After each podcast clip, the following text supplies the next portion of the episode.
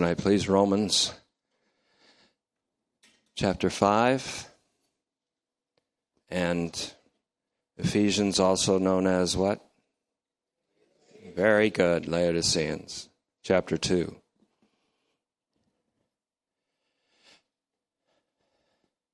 Thanks, Al. The note. Good. Uh, very encouraging.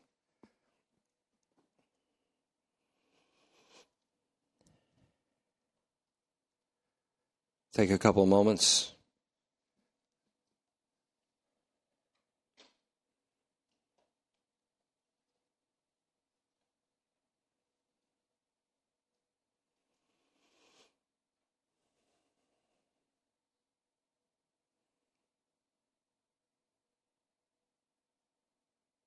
Thank you, Father, for the privilege to gaze as in a glass, as in a mirror, beholding the image of the Lord that we may be transformed to another degree of glory into that image, and therefore to bear his image before this world and before people, before one another.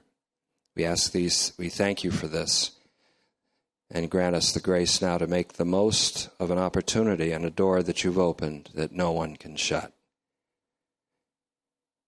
We thank you in Christ's name. Amen.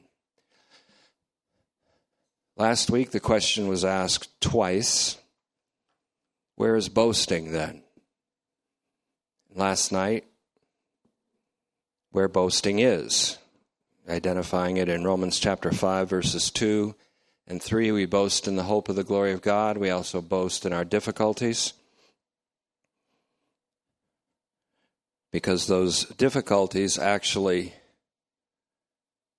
firm up our eschatological expectations, our expectation of glory, because we partake and participate in the downward trajectory of our Lord Jesus Christ in his first mission, a martyrological downward trajectory in this life, we are, by that very experience, all the more assured that we will partake of his upward trajectory, bodily resurrection, ascension into a glorious state, and to reign with him also. Now, we, now I'm asking, and have been sort of throughout our time, where is the kit condition? Where is the condition? Where is the condition to be met by helpless humankind? Or by any individual at any time in order to appropriate salvation? My answer to that question is it is nowhere. That condition is nowhere. There is no condition stipulated by God to man for mankind to appropriate justification, as it's called, or salvation. Therefore, the very term saving faith, as far as humanity goes, is nowhere. Saving faith has no meaning. There's no, there, in fact, I could say there's no such thing as saving faith. There is a saving faithfulness. It belongs exclusively to Messiah Jesus. For we are justified or rescued, unconditionally delivered by the faithfulness of Messiah, the Sir, the single inclusive representative for all mankind. There is a saving faithfulness then. It is the faithfulness of Jesus, the righteous one, which is otherwise known as his obedience to the Father to the extent of death by crucifixion followed by resurrection, ascension, and enthronement, which is a saving act which occurred before any condition could be met by any sinful human. Galatians 3 this declares, and Paul declares this faith came when Christ came, faithfulness came when Christ came. So there could not have been a condition of faith for justification met by people before Christ came, nor is there a condition that people can meet after Christ came because he met that condition himself on the cross. There is no decision made for Jesus with regard to salvation. There's a decision made by Jesus for you regarding salvation.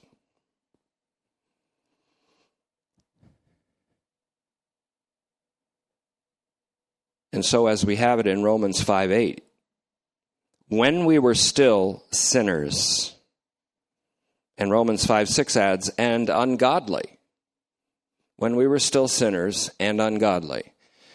Christ died. You say, well, you weren't even born when Christ died. No, but you were a part of the mass of humanity in Adam with a sinful ontology. And it was then, at that moment, that Christ died. When we were still sinners, the word sinners there is significant because it's hamartolon, and it means thoroughly sinful. And in the language of Reformation or at least Calvinistic theology or anthropology, totally depraved. Radical human incapacity is one way of putting it now. Rational incapacity and ethical incapacity. There's a great emphasis on ethics in Paul's gospel. And we find that from Romans 6:1 all the way through Romans 8:14. A strong ethical Christological ethic, a pneumatological ethic, empowered by the Holy Spirit, the Spirit who gave us life. And we'll have a lot of time to hunker down on that topic while we continue in Better Call Paul. So, where's the condition to be met by people when Christ died? And if by that act we are saved, we are saved by that act of God in Christ, where is the condition? I'm, I'm posing this question to Western culture in general, to the doctrines of men, and to the dominant doctrine since the Reformation of justification by faith. We're fighting a two front war here. We're fighting the war that Paul fought against teachers, specifically one teacher, a messenger from Satan, whom he had to battle, and he finally defeated in Romans. And Romans 16:20 shows that to be parallel with the victory of the believers over Satan. So we're fighting that battle a battle that fought, Paul fought, and his gospel brought forth a justification by an act of God, a righteousness by an act of God in Christ, and a salvation through the fidelity of the righteous one, the Messiah. And that was over and against a salvation through Torah observance, beginning with circumcision for men, going on all the way to basically people becoming physically and by the letter of the law Jews, and that's a false gospel. But the gospel, the other battlefront is trickier. We're now fighting a battlefront against the idea of a justification by human faith, justification by human belief, over and against an unconditional salvation. We're fighting against a conditional, contractual understanding of the gospel over and against an unconditional, covenantal rendition of the gospel with the added declaration that that is the gospel and it's all about God's Son. I want to illustrate this little by little. Where in Romans 3 is boasting? The teacher says this. There has to be some place of boasting if there's human capacity. But Paul recognizes there's radical human incapacity, so he says there, boasting is excluded. It is radically excised. It's out. It's shut out. It's a door shut that no man can open. And the door has been shut by God, by the Lord Jesus Christ. So, where is boasting then? asks this teacher in Romans 3:27, to which Paul replies, shut out. I use that word, it's a good baseball word, shut out. No score by the other team. More like a perfect game. Nobody does anything against it. It's 27 up and 27 down. 327 of Romans. 27 up, 27 down. Perfect game. Now, I've been resisting this so far, but I, I, don't want to resist it tonight because it's Thursday. So Thursday is an any, anything goes night. I'm trying to think of a name for down where my mom lives in the condos. They have a thing called Thirsty Thursday. And uh, my sisters and I always make every possible effort not to attend those Thursdays. So I don't know. Think of a word that's a good word for Thursday, but you tell me later, not right now. In a very excellent book called Beyond Old and New Perspectives, Douglas Campbell wrote an article himself called The Current Crisis. And I think in that article, he really does delineate the crisis of our time. And it's great, it's a fantastically important crisis. It's far greater than any ecological so called crisis, it's far greater than any existential threats that face our nation. It is a theological crisis of proportions that are vast. When he wrote this, he said this, and I, pu- I selected a couple quotes I think might help you in understanding what I'm trying to do here. He says, That is, in speaking about Romans 5 8, the Son, that's Jesus, reached out to and was executed for humanity while it was still sinful and actively hostile to that loving and gracious act. This divine act consequently took place when no condition had been or could be met. That's extremely important, in my view. This divine act consequently took place when no condition had been or could be met. And we learn from this, he goes on to say that God does not conditionally act toward humanity at all. God acts out of pure, overflowing benevolence that operates prior to all human actions. Makes me think of He who began this good work in you will bring it to completion. That's on page 44. To select two more quotes, 44 to 45, he went on to write this, and I hope you'll listen carefully because this is really a definitive article on his summary of the crisis of our time theologically speaking, and therefore within the church and within the academy, as it's called, the theological academy. Incidentally, he quotes both Romans 8 29 to 30 and Ephesians, better known to us as Laodiceans 1 3 to 14, in that to show that God acts out of pure overflowing benevolence that operates prior to all human actions. Page 44 to 45, the same book, Beyond Old and New Perspectives he went on to write this God's relationship with humanity is fundamentally unconditional and benevolent. In more biblical parlance, it is covenantal. In theological and dogmatic terms, it is elective.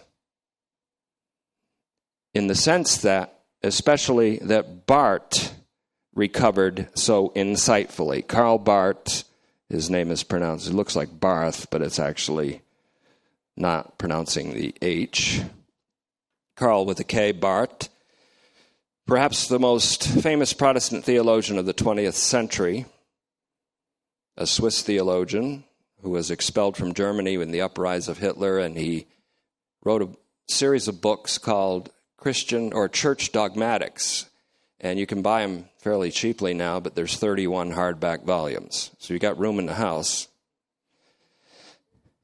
And I want to quote a couple things he said. I've, I've done it before, but I want to requote it because he's talking about election in the sense that Bart brought forth the doctrine of election, which, in my view, again, is a radical correction of Calvinism. A radical correction of the Calvinistic doctrine of a double predestination. And you know what that's about a limited atonement and things like the perseverance of the saints for salvation. And I've always believed that my salvation is the result of the perseverance of Christ, which was exerted by him to the death of the cross, followed by resurrection, ascension, and enthronement. So he goes on to, let me say it again God's relationship with humanity is fundamentally unconditional and benevolent. In more biblical parlance, is covenantal. In theological and dogmatic terms, it is elective, in the sense especially that Barth recovered so insightfully. And that's Church Dogmatics. If you can go to a library and get that, just get volume two, part two of the Doctrine of God, and read. I read only the, the very bold print. He has about 35 or 36 affirmations up to that point. and I just read those because it's kind of a summary of all that he's going to say. So that's like doing a book report by reading the back of the book, you know, kind of like, but I don't really have time to read 31 volumes of Karl Barth, half of which is in small print in between the larger print. But he says, Barth recovered, so in, uh, then I put this in caps. This Christological insight, then, must restructure all our soteriological categories. All of our, in other words, salvific doctrines have to be recalculated and restructured Christologically, not anthropologically, where there's a condition to be met by me or by you or by any individual or by humanity at large but Christologically, in which the condition was met by Jesus Christ, if there ever was one. And it's not really a condition, it's a mediation of God's act toward man through the faithfulness of Jesus Christ, applied by the Holy Spirit in what is now famously known as the PPME model of Paul's gospel, which is something we'll get into if I remember what they are. PPME. There's there. I know it's participative, martyrological, and eschatological. Yeah, it's pneumatological, participative, martyrological eschatology. That's kind of sums up Paul's gospel. But ha- all of our salvation categories have to be restructured Christologically. Then he goes on to say, if necessary, purging them of their inappropriate contractual analogies. Contra- contract, you do this and I'll do this for you. I'll do this for you if you do this for me. That's not what the gospel is. And so, with regard to Barth, I picked up two of the affirmations that I think he may be referring to here about election when Barth radically corrected Calvin's doctrine. First of all, he says in affirmation 33 that's in the famous 2 2. This is uh, how seminary students, if you're going to seminary, you'd know this. 2 2. That's Karl Barth's volume 2, part 2 of the Doctrine of God. Affirmation 33, he says this The election of grace is the eternal beginning of all the ways and works of God in Jesus Christ. In Jesus Christ, God, in his free grace, determines himself for sinful man and sinful man for himself. He therefore takes upon himself the rejection of man with all its consequences and elects man to participation in his own glory. That's a radical correction of Calvin's doctrine. Affirmation 35 is even better because it has to do with human choice. The man who is, I, I quoted this before, I'm going to keep quoting it until you understand it and until Ricky memorizes it. I gave you, you probably already have, haven't you? Almost. Good. Affirmation 35. The man who is isolated, over and against God, over against God, is as such rejected by God. Now, I'll stop there and tell you what I would say that means. God rejects the Adamic ontology. The Adamic ontology, which is human existence in the first man Adam under condemnation, is, in the words of a recent political speech, irredeemable. Adamic ontology is that which God declared war on, and I think principally it's found, it can be found in principle in Amos 2 9. I will destroy the roots below and the fruit from above. At the cross, the Adamic ontology, also known as the flesh, was destroyed at the root. In our lives, when we participate in the fidelity of Christ and in his downward trajectory as well as his upward trajectory in an inaugural way, but a real way, the Adamic ontology is destroyed in terms of its fruit from above. And this explains a lot of passages like Galatians 5 19 to 21, why the Adamic ontology is under divine judgment. And the Adamic ontology does all the things that Paul says people do who don't inherit the kingdom of God. They are all things outside of the kingdom of God. It does not say that there will ever be anyone that is expelled out of the kingdom of God eternally. That's not what Paul is talking about. So I'll go back to affirmation 35. The man who is isolated over against God is as such rejected by God. But to be this man can only be by the godless man's own choice. But the witness of the community of God to every individual man consists in this that this choice of the godless man is void, that he belongs eternally to Jesus Christ. That the rejection which he deserves on account of his perverse choice is borne by Jesus Christ. The other teacher's gospel and against Paul's gospel has everything to do with human deserving for those who doggedly search for glory and immortality and incorruption, eternal life. For the selfless or the selfish, self seeking, the wrath of God, wrath and anguish. That's his take. Bart has it right. So again, this choice of the godless man is void that he belongs eternally to Jesus Christ and therefore is not rejected, but elected by God in Jesus Christ. That the rejection which he deserves on account of his perverse choice is borne by Jesus Christ.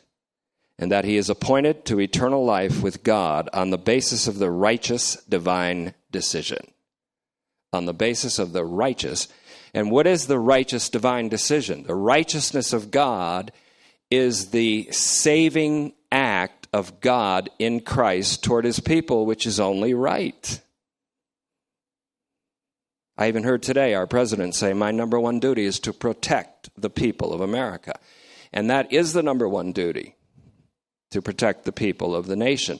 The king in Psalm 98 is righteous, therefore, in protecting his people and in acting in a way toward his people that is salvific, that rescues them, that doesn't go door to door to ask them if they've merited it, or if they've deserved it, or if they have loyalty or patriotism.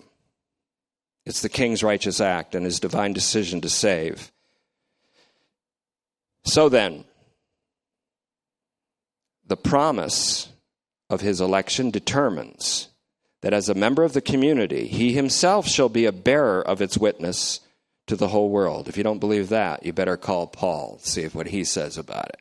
Because if the epitome of a godless man who chose isolation from God, the decision to do that was rendered void, was it not?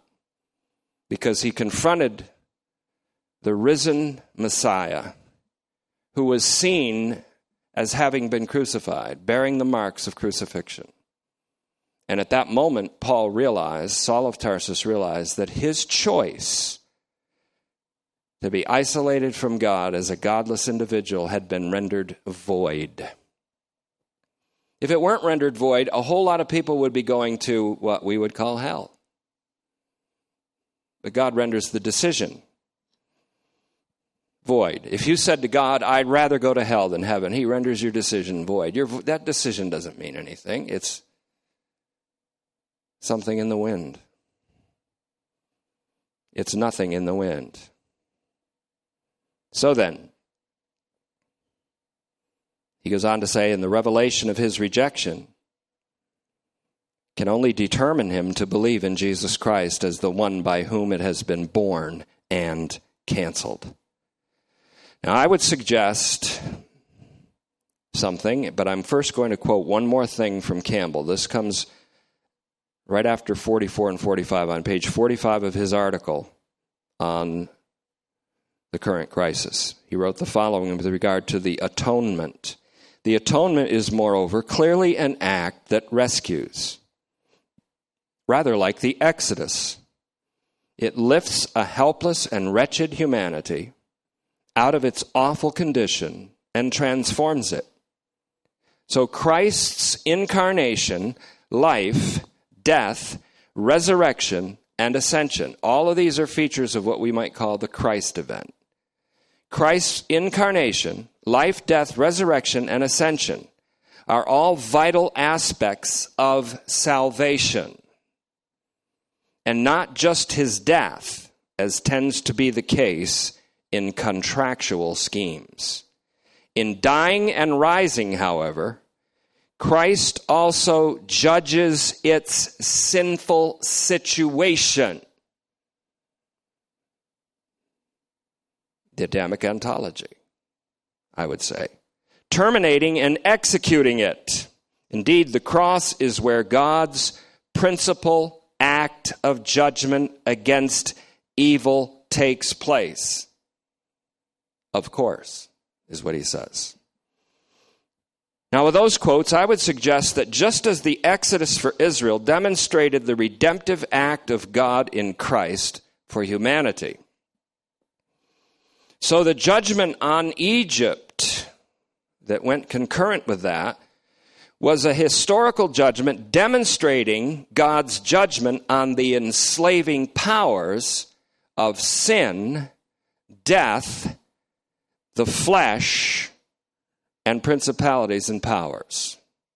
Because it kind of came to be a battle against the gods of the gods, gods of Egypt. Once again, I'll say this I would suggest that just as the Exodus for Israel demonstrated the redemptive act of God in Christ for humanity, so the judgment on Egypt was a historical judgment demonstrating God's judgment on the enslaving powers of sin, death, principalities and powers, and the Adamic ontology. These are the superhuman powers that once had humanity oppressed and enslaved. So I will announce to you tonight that I am a liberation theologian. I have a liberation theology. But it is not a liberation theology of culture or political kind. It is a liberation theology that reveals that Christ, God's act in Christ, has liberated us from the oppressive and enslaving superhuman powers of sin, of death, of the Adamic ontology and of superhuman principalities and powers or demonic beings.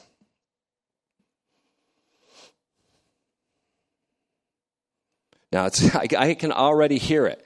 You know, now he's a liberation theologian. Because they won't listen to the whole sentence. But Egypt, in fact, represents all of these enslaving and oppressive powers. So the act of God for Israel was liberative, just as the act of God in Christ and by the Spirit toward humanity is liberative. We could say. I don't know if that's even a word, but it is now. So here is a true liberation theology.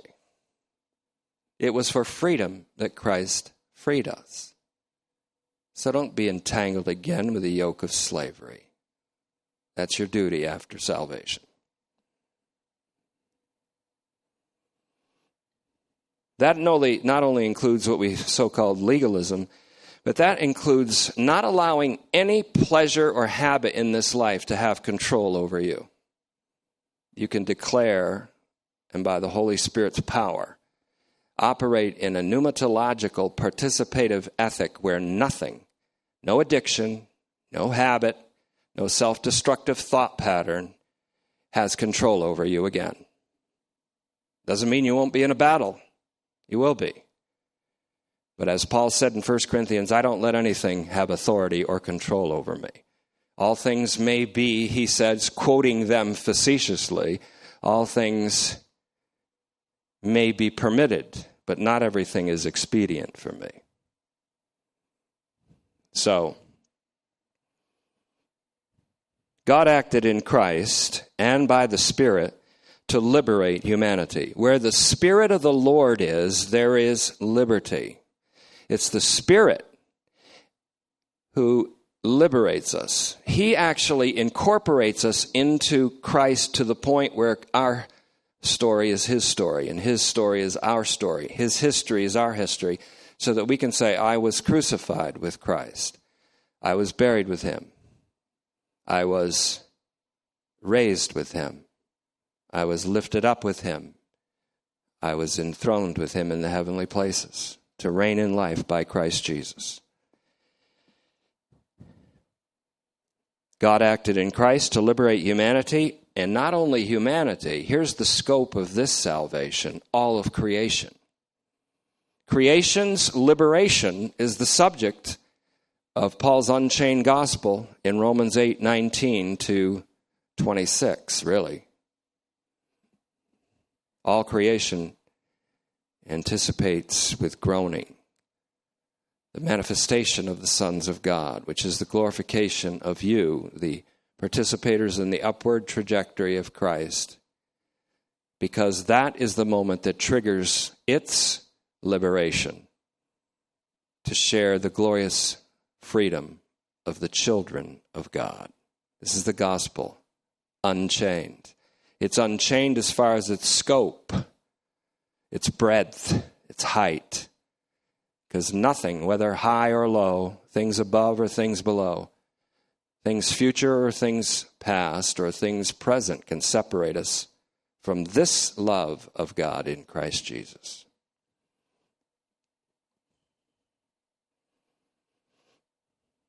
So again, God acted in Christ. And now the Spirit acts to liberate humanity and indeed all of creation from the oppressive and enslaving powers of sin, death, and the flesh, as well as to superhuman principalities and powers. If you're a note taker, here's a tip principalities and powers, simply P and P. Principalities and powers. Paul's preaching then was geared toward the turning of the Gentiles or pagans from the power of Satan to God, the supernatural power of Satan to the omnipotent power of God.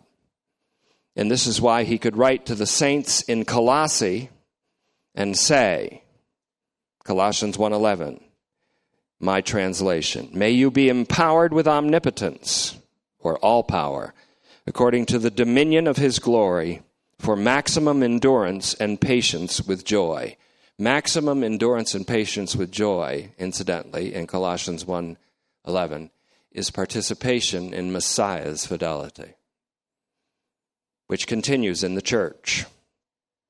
Verse 12, while giving thanks to the Father for having qualified us for a share of the inheritance of the saints in the light. And in Colossians 1:13, he has rescued us from the jurisdiction of darkness and relocated us in the kingdom of the Son of His love. What could we do? He did that. You can't just say, I'm going to leave the jurisdiction of darkness and the superhuman powers that have oppressed me, and I'm going to re- relocate to the kingdom of God's dear Son. No, God did that. A strong filament, then, I call it a filament because it's a strong, it's a thread, but it's an unbreakable thread. a strong filament of dikaio terms. That's D I K A I O. Dikaio, that's a root word for the word that normally is translated either righteousness in the noun form or justification, somewhat wrongly in most places, in the verbal form.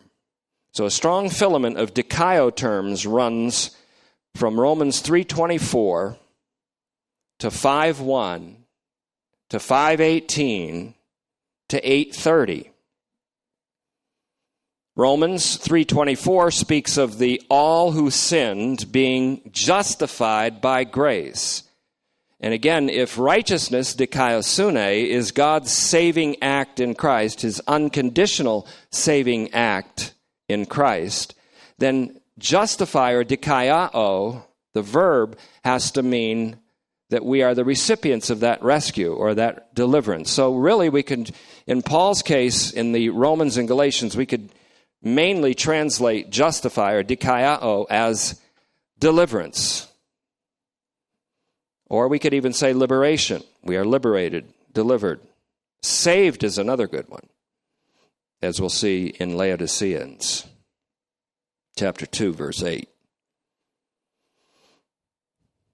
So Romans 3:24 all who sinned are justified by grace or rescued by grace grounded in an act of God in Christ Jesus called the redemption that is in Christ Jesus being rescued or delivered unconditionally by the grace of God rooted in the redemptive act of Christ Jesus says Romans 3:24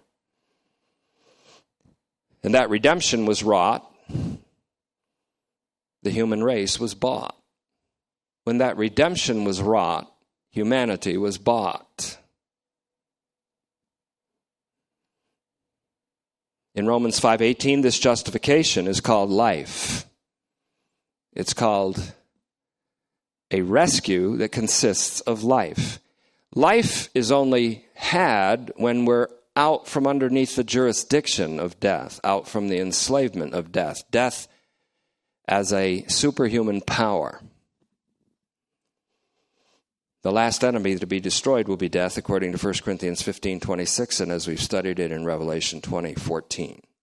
It is not a justification that we would call forensic or judicial, an imputation of righteousness, because Paul equates it with life in Romans 5:18, justification of life or the deliverance, which is life. The Holy Spirit actually creates life. He's called the Spirit of life.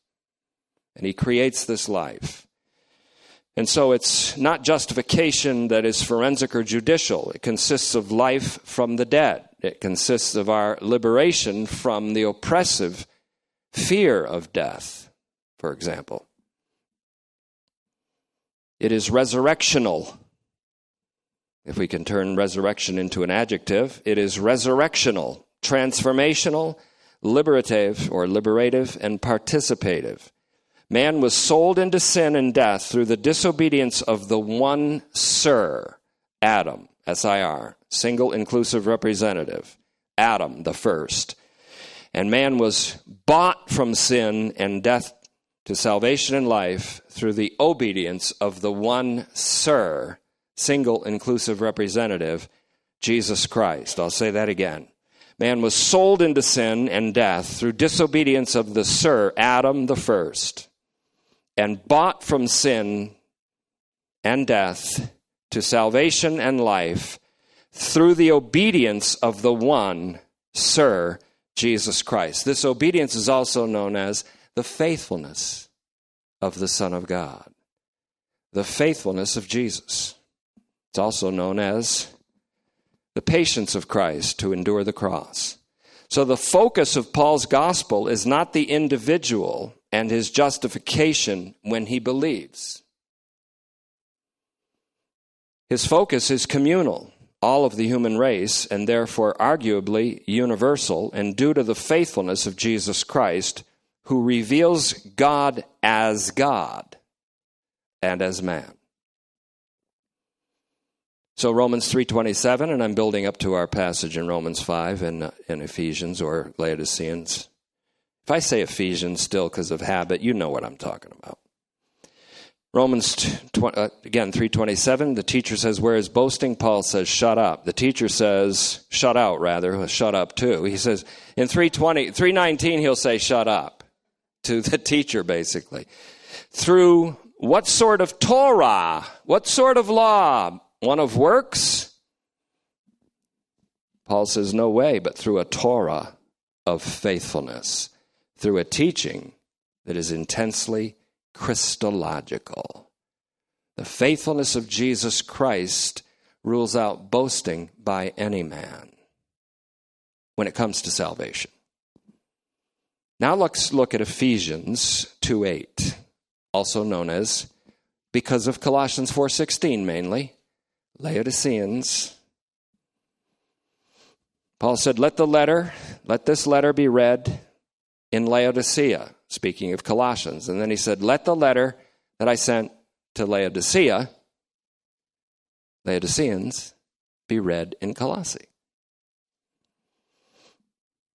Ephesians 2 8, Laodiceans 2 8. For by grace you have been saved.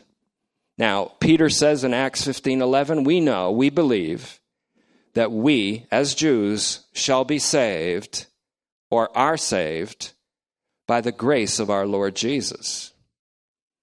The grace of our Lord Jesus then stands as a synonym to the faithfulness of Jesus Christ to the extent of death, or to his giving of himself because he loved us. For by grace you have been saved.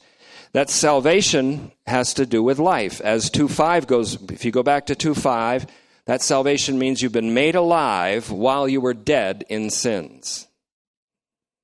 You were transferred out of a former condition in which you had radical incapacity, most dramatically described as dead in sins.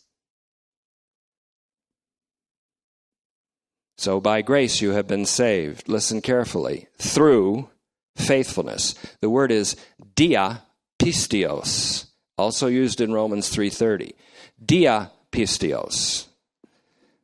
By grace you have been saved, dia, P I S T E O S, dia pisteos. Dia pisteos is equal in its dynamic equivalence with ek pisteos. And ek pisteos goes back to Romans 117. I am not ashamed of the gospel of Christ, Paul said in 116, for in it the righteousness of God or the saving act of God in Christ is being apocalypto, revealed. From faithfulness, ekpisteos, to faithfulness. From the Messiah's faithfulness to a participation in Messiah's faithfulness on the part of the church, those joined to him by the baptism or the incorporation work of the Holy Spirit. Now, ekpisteos, then, as it is written in Habakkuk, Habakkuk 2 4, to illustrate this principle, ekpisteos, the righteous one, I'd capitalize R and O there, righteous one, will live because of his faithfulness or by his faithfulness. The righteous one is Jesus Christ. Many are the afflictions of the righteous one, but the Lord delivers him out of them all. The person, the first person that we must understand as being saved by God out of death is Jesus. The one who is called the elect one in Luke 23 35, as well as 1 Peter 120, is Jesus Christ. If he is truly God's elect one, and in Jesus Christ all will be made alive, then the election of Jesus Christ means God's election of humanity corporately, collectively, universally. That's a, that maybe takes a step past where Karl Barth was. But we have to stand on the shoulders of those who go before us. For by grace you have been saved, says 2 8. Through faithfulness, then. Because again, diapistios is equivalent to ekpisteos because in Romans 3:30 Paul takes up on this teacher's quotation of God shows no favoritism in Deuteronomy 10:17. Therefore he judges the disobedient pagan and without favoritism he judges the disobedient Jew. So God's going to have retribution on both unless they get circumcised and then fulfill the Torah and then when they fail present the proper sacrifices. Paul says, I agree with you that God shows no favoritism. And when he gets to 330 of Romans, he says, because it is ekpisteos by which he saves the Gentiles, and it's diapisteos through which he saves the Jews. It's the same thing. Through the same fidelity, God saves the Jews and the Gentiles, and he makes them one body. There's a great unifying unity theme here. I'm, I'm saying all that to say that ekpisteos is Christological. It's not anthropological. It's not your faith. It's the faith of the Messiah, the faithfulness of Jesus Christ. Ekpisteos, its first used in Romans 1:17, is attributed to the righteous one who lives by resurrection because of his faithfulness to the extent of death by crucifixion.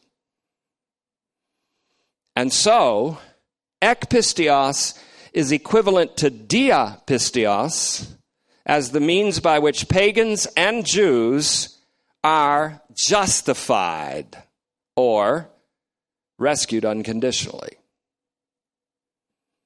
Therefore, Ephesians 2 8 uses the same phrase, dia pisteos. And so we, I choose at this point, unless it can be proven wrong to me, and it's gonna, you got to go a long ways to do that now. I would render that Christologically. I think we have to render all of our soteriology as a Christology. That's why I said the doctrine of the Israel of God is not an ecclesiological doctrine, it's a Christological doctrine. Same with salvation, it's a Christological doctrine.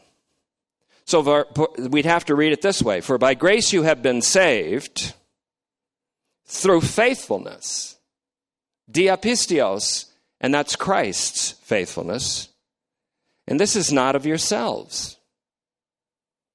Does it not say salvation belongs to the Lord in Psalm 3:8? Does it not say deliverance belongs to Yahweh? He's the initiator and finisher of it. In Jonah 2 6 through 9. For by grace you have been saved through faithfulness, Christ, and this is not of yourselves. Now you could say, well, does that mean this faithfulness is not of yourselves? It, it, does, it, it's true that it's not of ourselves. Now some people will say, no, he's talking about the gift of salvation is not of yourselves. Well, what's the big deal? What's the difference? So we'll see in a moment. It is the gift of God, not from works, so that no one can boast boasting is excluded. So this is not a matter of grace is God's part and faith is our part. That's a contract. And that's exactly what A.T. Robertson says. He's one of my exegetical heroes, still is. But on this one point, I have to disagree with him. Because he represents the whole justification by faith school. This is not a matter of grace is God's part, which he says in Ephesians 2 8 in word pictures, and faith ours. That we have a part in God's gift other than recipients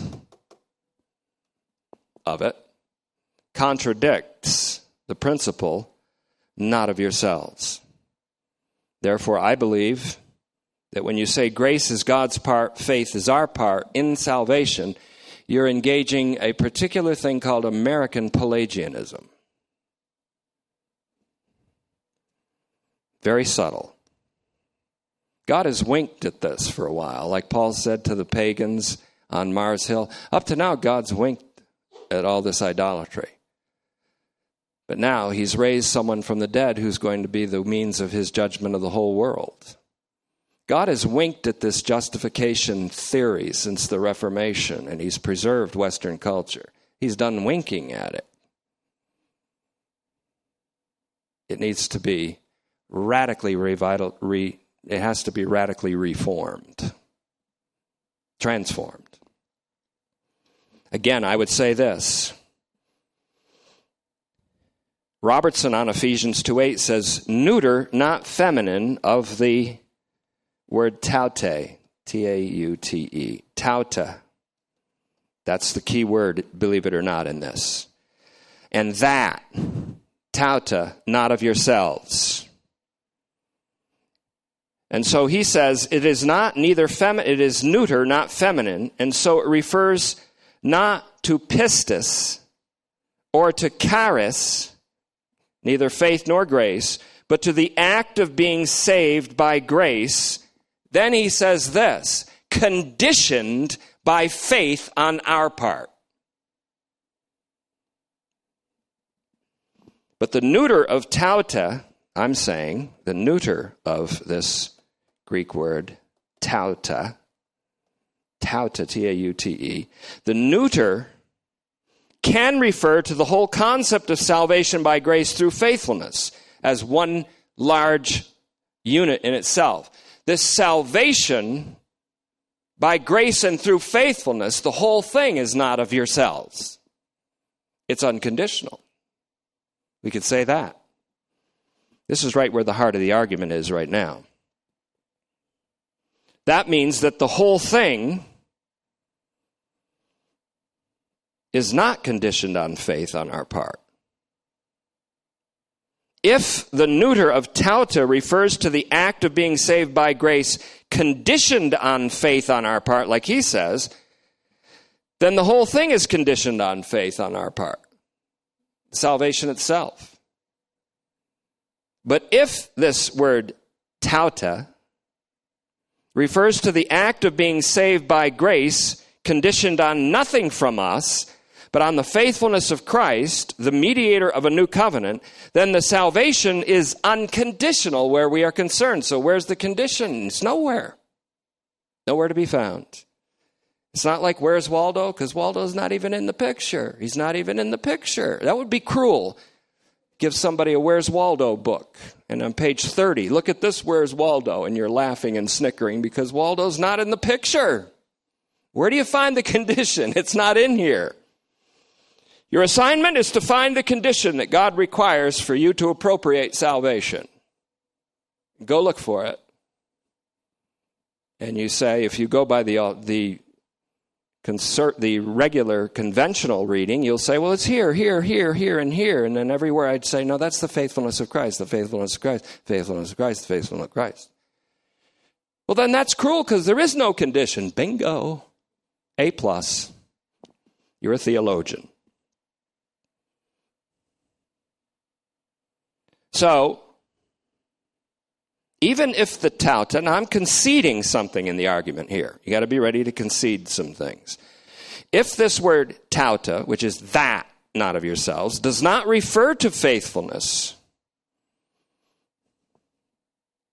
not being of ourselves, and it refers to the salvation being not from ourselves only. The faithfulness is still not from ourselves either.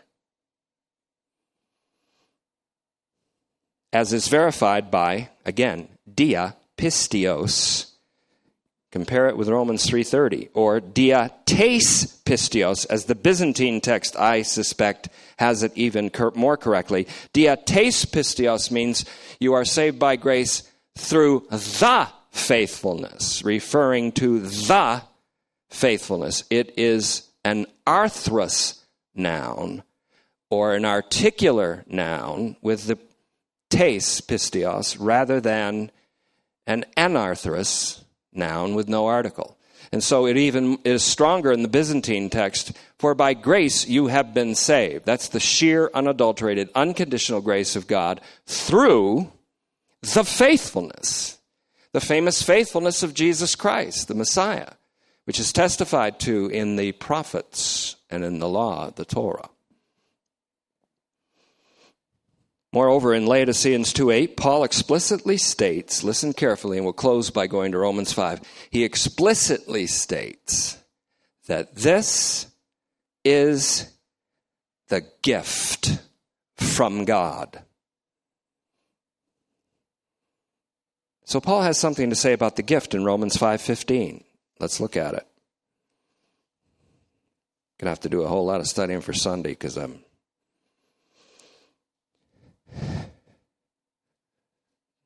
doing a whole lot tonight. And I have compassion on you because I know that I'm giving you a lot. Romans 5:15. I took the time to translate this. It was maddening to be honest with you this afternoon. But here's what it says, Romans 5:15. But the gift is out of all proportion to the transgression. For if by the one man's transgression the many, and we're going to we know that we from previous studies that means all. We know, for if by the one man's transgression, that's Adam's, the many died, much more. In other words, there's not an equal thing here. There's not an equality. It's all out of proportion. The grace is so far overwhelming. Where sin abounds, grace abounds much more. And that's where people then said, ah, you see, Paul is giving people a license to sin which is not only a stupid accusation, but it's a slanderous and blasphemous one. Paul therefore goes in Romans 6 1 all the way to 814 in a very rigorous and robust Christian ethic, which is not found in the forensic contractual construal of the gospel. So then, But the gift is all out of proportion to the transgression. For if by the one man's transgression the many died, much more, much more, that's all out of proportion, have the grace of God and the free gift overflowed to the many. In other words, you can't even say that, oh, the gift of God to everyone is just like the transgression that made everyone condemned. No, Paul says it's not even comparable. The gift, he said, the condemnation came through one man's sin. The gift came after trillions of sins were committed by mankind. Then the gift came. Now, I know you're not going to get it right now, but let's just, we got to dig this as far as we can tonight, anyways. For if by the one man, Adam's transgression, the many died, much more, much more, a fortiori, the Latin a fortiori, have the grace of God and the free gift overflowed to the many, also read as all. And all out of proportion to the one man's sin is the free gift. Because on the one hand, judgment came, resulting in condemnation from one sin. But on the other hand, from many sins came the gift leading to deliverance salvation, justification.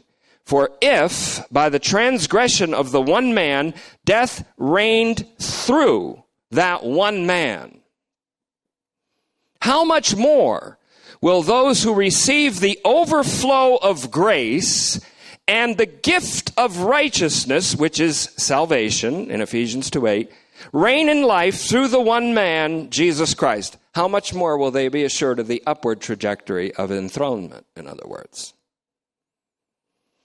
So then, as through one transgression there is condemnation to all human beings. Here it's explicit. Pantas anthropos. All human beings without exception. The only exception being the man Christ Jesus, who's also a divine person. So also through one righteous act, a synonym for the fidelity of Jesus Christ to the extent of death by crucifixion, one righteous act, his participation in God's act of rescue of mankind. So then, as through one transgression there's a condemnation to all human beings, so also through one righteous act there is life giving deliverance for all human beings. And then 19, for just as through the disobedience of one, the many, the interplay is between many and all here, many means all, were constituted as sinners. So through the obedience, tes hupakoes, obedience, a synonym for faithfulness of the righteous one to the extent of death by crucifixion, Philippians 2 8. The many, or all, are constituted as righteous. They are the recipients of God's righteous act of rescue via the fidelity of Messiah Jesus. Therefore, to be saved by grace, diapisteos, is to be saved by grace through the faithfulness of Jesus the Messiah.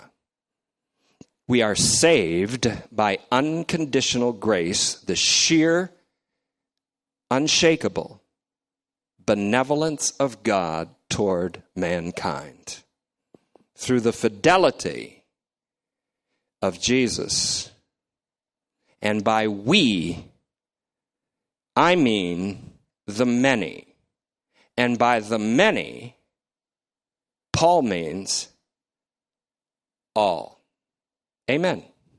Thank you, Father, for this opportunity. And we pray that you'll continue to allow the Holy Spirit to teach us these things because it's not by man's ability to teach or by the student's ability to receive, but by my Spirit, says the Lord, that these things can be illuminated to us and therefore have a remarkable and robust impact on our lives, transformatively, liberatively, and ethically.